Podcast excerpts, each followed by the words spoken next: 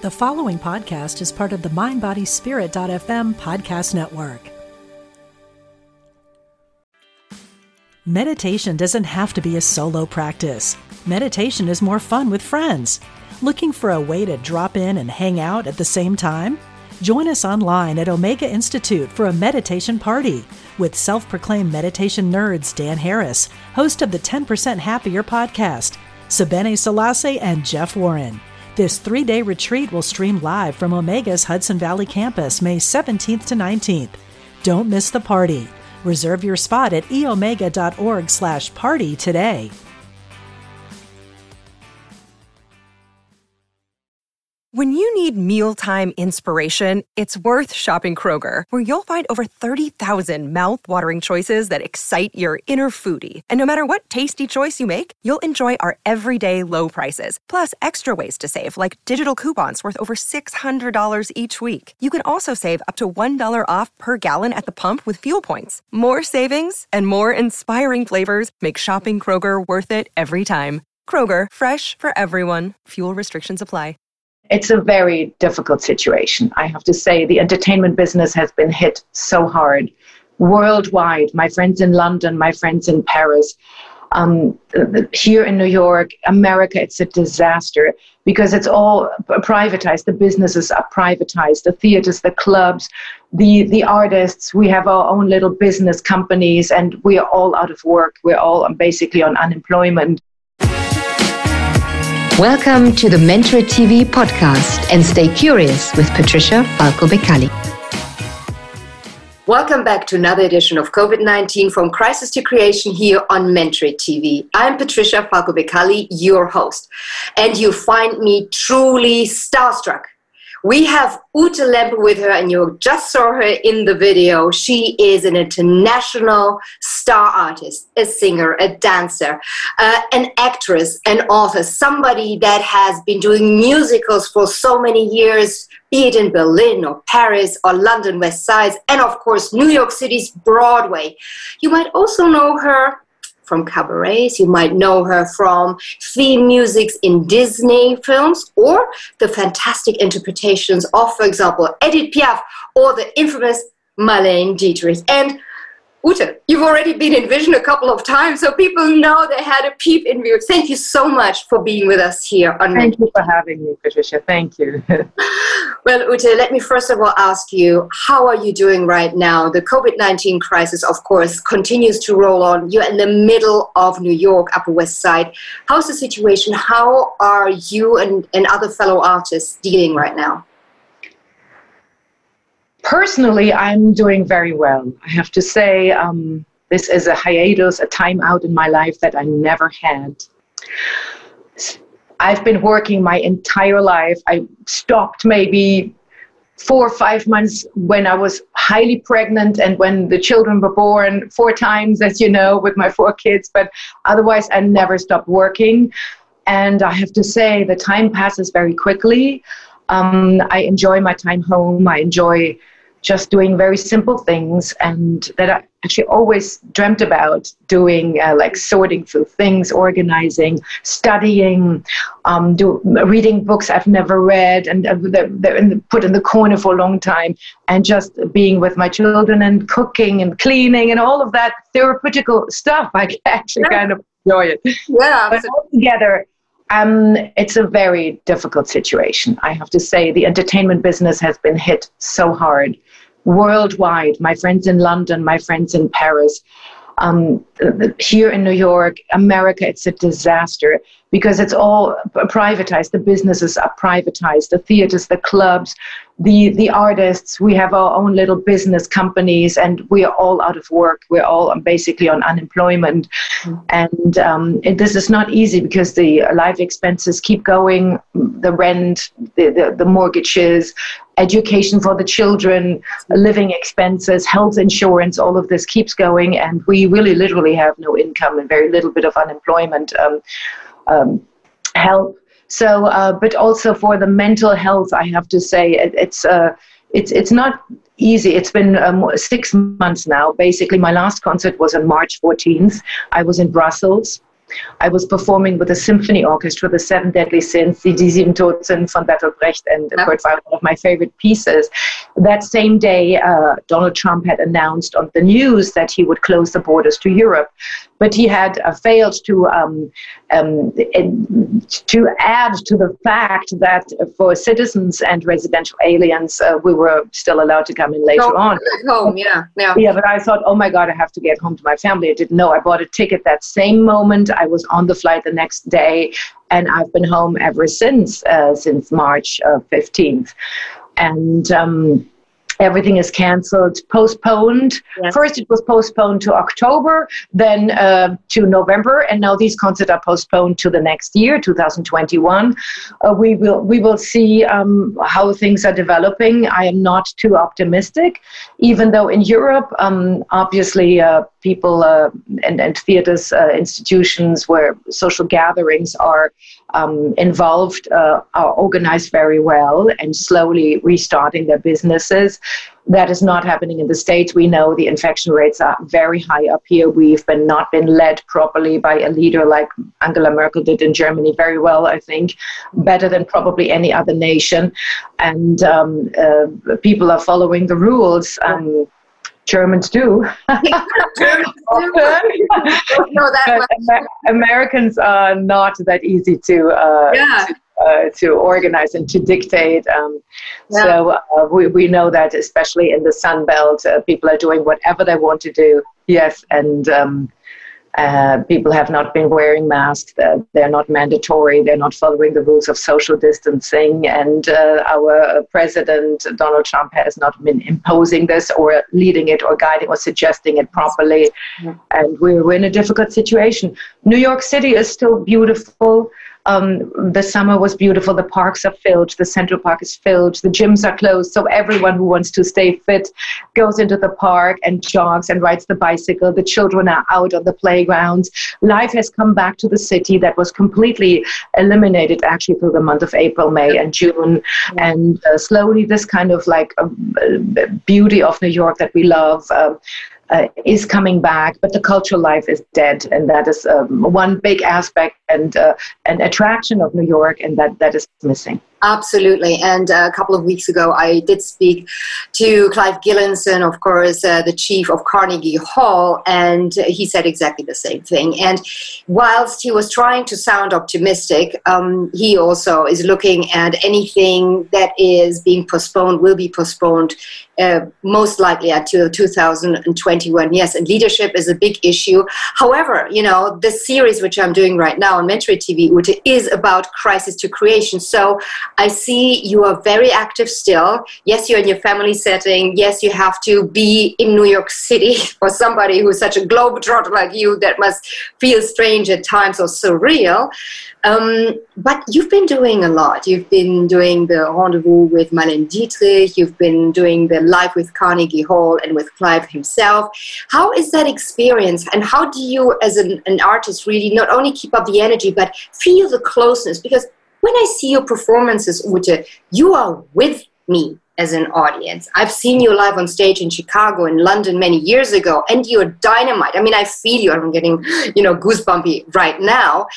Do you? How does it feel for you? Do you actually think that you reach the audience with that energy in the same way, or is it just really something that um, is good for now, a creation for now, but well, the live streams are a different platform, and this is definitely um, maybe a platform that will uh, increase its value, its importance nowadays with uh, with COVID and throughout the coming years but it's of course not the live moment. Even though some of them are indeed live, the Carnegie Hall special was totally live on the air for an hour and a half. It was, it was very scary. And I know how big the mailing list of Carnegie Hall is. I, I was thinking, my God, there's probably like 100,000 people watching this. And we had indeed um, uh, just uh, 80,000 clicks on Facebook and more on their website. There was a very large audience later on through the library who watched that special. Um, the, this was a special recorded on the 21st of April. Let's quickly talk about it because it's very important. Um, uh, in my repertoire, in my life, to um, to talk about this subject. It was a commemoration of the Holocaust.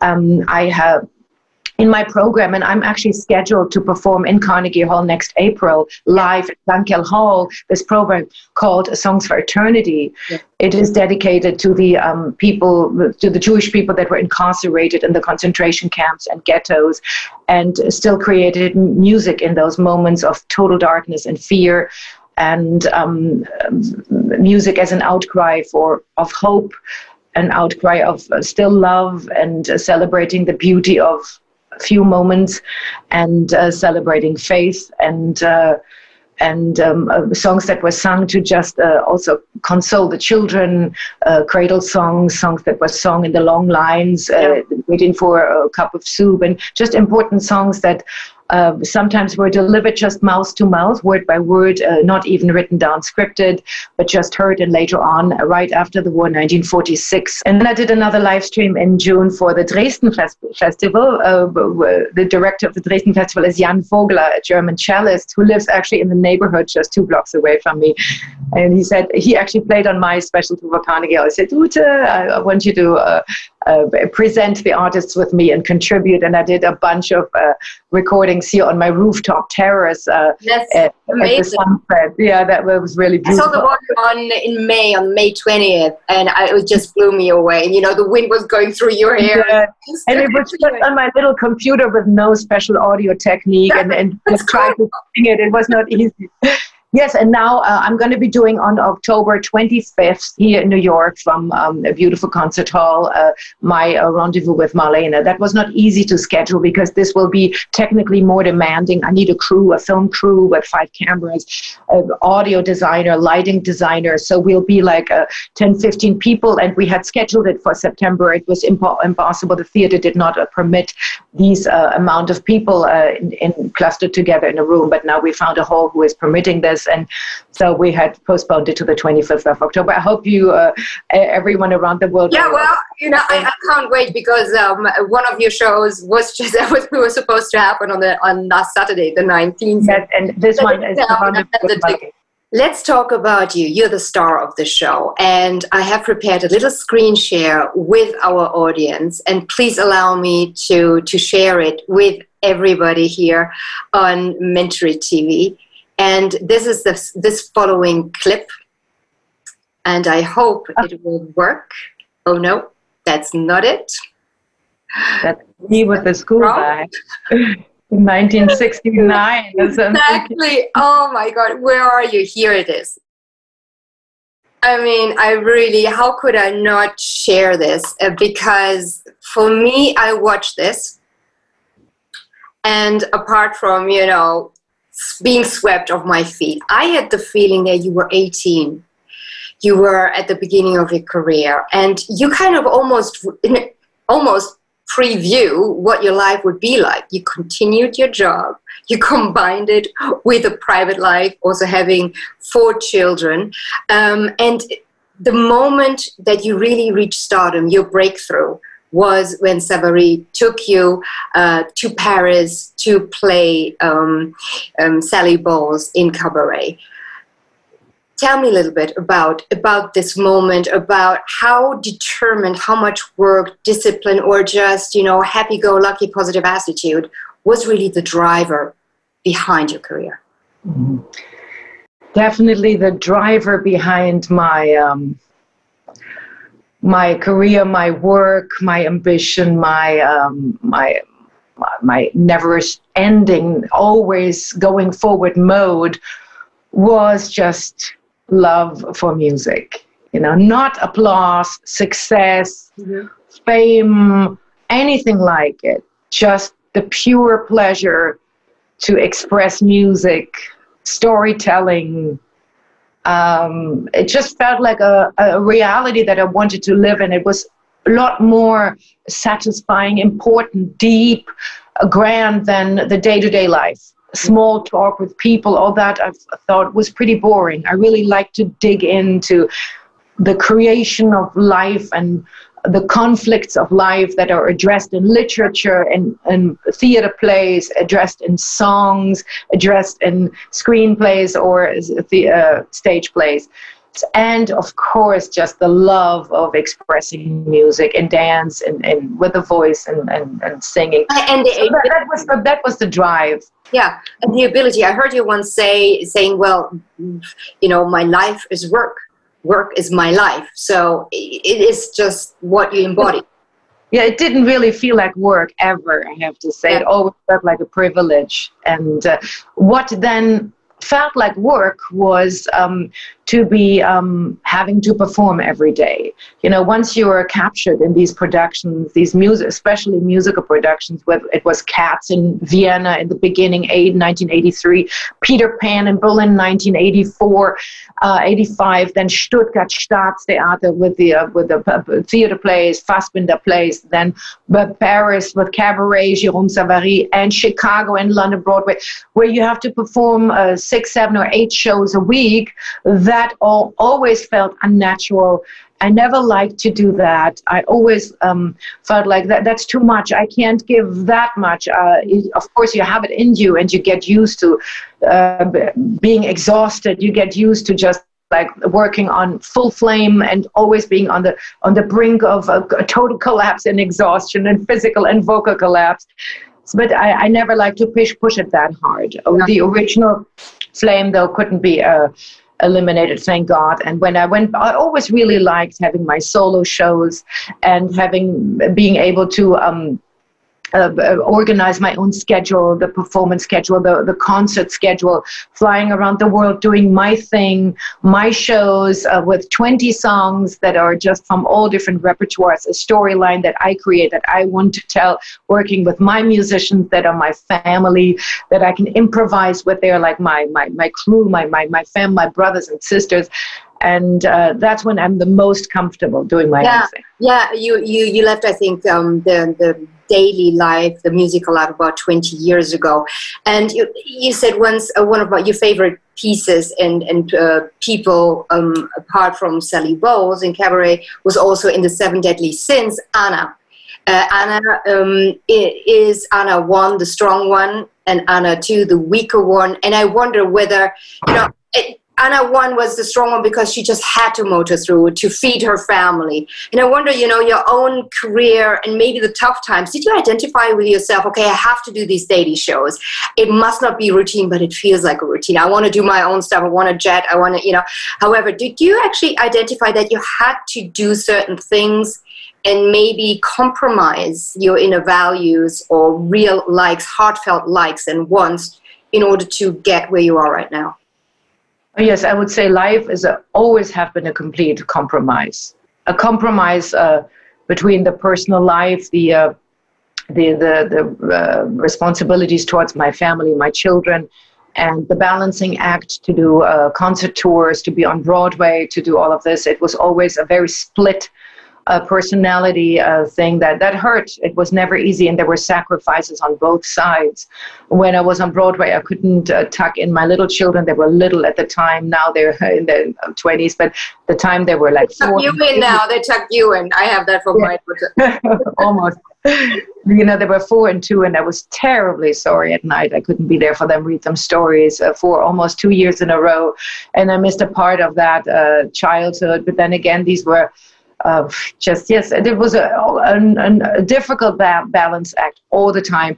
But i have to say the compromise i didn't make too much in my art uh, yeah, in the Broadway productions and musicals, yes, I all, wasn't completely happy sometimes with the direction and with the production, and I felt like, oh, this is really shallow. In musical, I thought, oh, this is too much slapstick. When is there mm-hmm. finally some kind of a deep emotion here?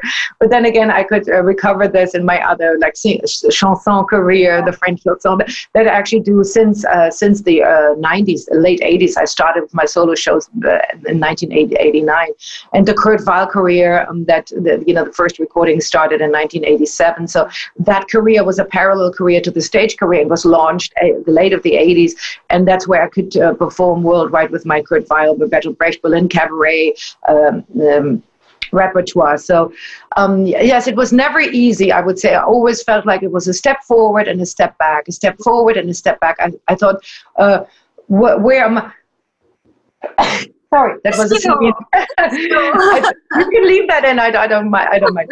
Um, Uh, so I always felt uh, it was never easy. And sometimes I say this to my kids and my grown up kids, and they say, Mom, don't pretend everything's so hard in life. But honestly, like, I, I, yeah, they, they say that to me. And, but it's true. I I didn't have that uh, kind of life where what they have uh, when I, they went to college. They had parties and studied and drinking and f- fun and, and stuff like this. Uh, that that really never happened. It was a fine line of discipline and pleasure in my life. Yes, absolutely. And I think you know I've done. I studied at the Dr. Hoch's Conservatorium Ballet School.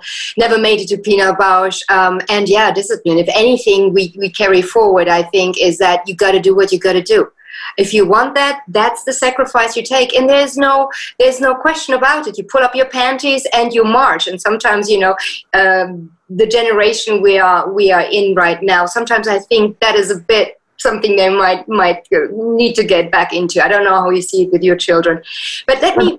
The greatest motivation for this is obviously the passion that that fuels all of it, and the the problem is with sometimes the newer generation that it's so hard for them to find that passion because there's so many other things that are distracting them in life. Yeah, you know, the digital world, the the videos and, and this and the culture, the, the Wegwerfkultur, we say the throwaway culture, uh, the short short-lived um, um, attraction of, of, of, music and so on. So it's it's not this one thing that you dedicate everything and every bone and every blood cell in your body to. Like because there's uh, no other thing. You have that passion, you know it, and you have to follow it, and you do what it takes.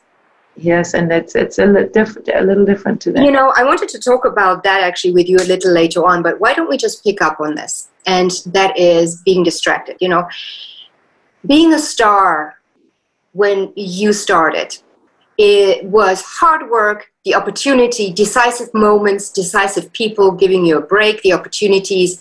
These days, in order to be a star, the only thing you need to do is hold your camera there, post it on Instagram, wiggle your butt, be 10 seconds on TikTok or whatever platform. How do you explain, for example, to your children what real it means to be a star? That it might be something really to do with effort, with a hard life, with sacrifice, and not just looking in a camera in a nice way. Well, I don't feel like a star at all, to tell you the truth. Uh, and I never felt I didn't. I'm not I'm not that confident. I always am filled with doubts whether it's the right thing that I'm doing. Is this tasteful? Is this classy? Is this um, musically um, sophisticated enough? Is it the right choice? And my, my children certainly don't see me as a star. They, star. they challenge me to the bone every day, and uh, I don't live the life. Uh, that's just a term.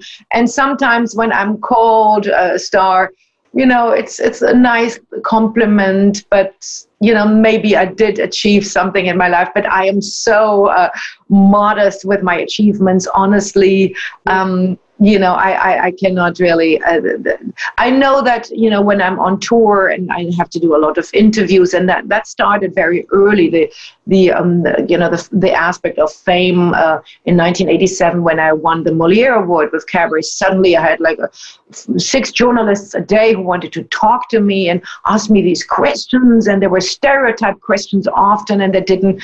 Um, they weren't. Ref- my answers weren't reflected properly in the newspaper articles or whatever. So I thought, oh, okay, what is this? This is a different uh, monster of manipulation. Uh, the whole uh, aspect of marketing um, yeah. yourself and being presented in the media. Yeah. And I, I learned very early on that uh, that's not necessarily uh, something that can make you happy. This kind of reflection in the media for even if they built you up like you know they did with me and especially in actually only in germany they built me up built me up to the rising one woman fräulein wunder in germany and then they they, they drop you down uh, like a dead fish a month later so uh, I was uh, very quickly uh, taught the, the, the, reality of, of the media. yeah, no, absolutely. And uh, that is just perfect what you're saying. That, that I felt, especially the time when you declined another season of staying in Paris um, to do cabaret and instead for double the money, but it seems it was never the, the real pull, but it was the challenge in developing yourself and evolving uh, as an artist you went to Frankfurt, to Germany. Um, you were managed, I think, by Marek Lieberberg. Hansi Hoffmann, he was uh, also, in terms of the PR engine you're talking about, I think he was one of the key drivers. And this is when I felt the Ute Lemper that I knew really exploded internationally. And then, you know, towards the end of the 90s, 88, 89, I also felt this kind of what you were just saying, this kind of backlash. That mm. must have felt horrible. I mean, it's a true crisis, and then what we're seeing now to creation moment. Well, Marek Lieberberg, the manager at the time, he catapulted my uh, my visibility and you know kind of my fame in Germany. That was his task. My international career was parallelly, as I said before, established through the international record releases of Ute Lemper sings Kurt Weill. Now, this was a very important thing, and I want to talk about it quickly. It was 1988 that I recorded in the Hansa Studios in Berlin, the first round of these records, still the Cold War. I remember that I looked out of the window, there was the wall, and um, there were it, it was a, a, a, project that was called the re-recording of the uh, banned music by the Nazis, the so-called by the Nazis degenerate music entartete Musik. It was a very important project launched by a classical record company, Decca, in London. It was an international project from, from the start, not a German project at all. Now, the, this album, though, in Germany had no success at all. Nobody wanted to hear 1988 Ute Lemper sings Kurt and Bertolt Brecht. It was some kind of classical repertoire where they had the three penny operas at the at the uh, Schauspielhauses in Germany, and it was not uh, something that the Germans wanted to look at the time of Weimar. They, they were not interested. The German culture still was somehow uh, stagnated uh, at this at this time. It was had difficulties to identify itself uh, in, it was not post-war, and it, it, it, was certainly brilliant in the theater world and opera world and all of that, and also in the pop world. But still, it, the identity was still uh, hollowed out by the Nazis, who had shattered everything. And I always say, what would have happened if the Nazis would have shattered? Wouldn't have shattered the uh, culture of the Weimar Republic after 33. It would have been an incredible cultural mm. centrum of the world, Berlin, with its art at the time but it came differently. So at the time when uh, they tried to uh, slam me in Germany in 1989, and I was like commercialized by this manager, this was like in the musical world, it didn't matter in an international context because I, this was already established. So in the Germany, I had the Achterbahn, the roller coaster career yep. at this time, but not anywhere else. So when I uh, finally um, um, uh, really uh, felt like, oh, okay, this is like what's going on here. Mm-hmm. I moved to Paris, I moved to London, I moved to other places when they had no idea what was going yeah. on. A local problem. yeah, no, that was a local. was a good, well point. And then you never turned back anyway. And I think it is amazing to look at, you know, the plethora of different genres in in your business you feel comfortable with. And what I'm looking at, and the way I've experienced you, also from the interviews I've seen, I watched, I read, is you are so natural, easygoing, always a can-do, positive attitude, um, easy with the team. At the same time, your true passion for Bertolt Brecht and Kurt Weill, who are very political, very critical towards, of course, the political system, also critical towards uh, the US, uh, which is your Wahlheimat, where, where you are living. Uh, and also, you played Marie Antoinette uh, and also Anna, as we were saying, in the Seven Deadly Sins, that I got the feeling you're so easygoing, but you like that depth that that that you know tragic perhaps situations not person situation and the way they deal with it what is really this this this this attraction you feel how do you feel so home in these roles and that wraps up the first part of my conversation with Ute Lemper. More to come. Make sure to tune in.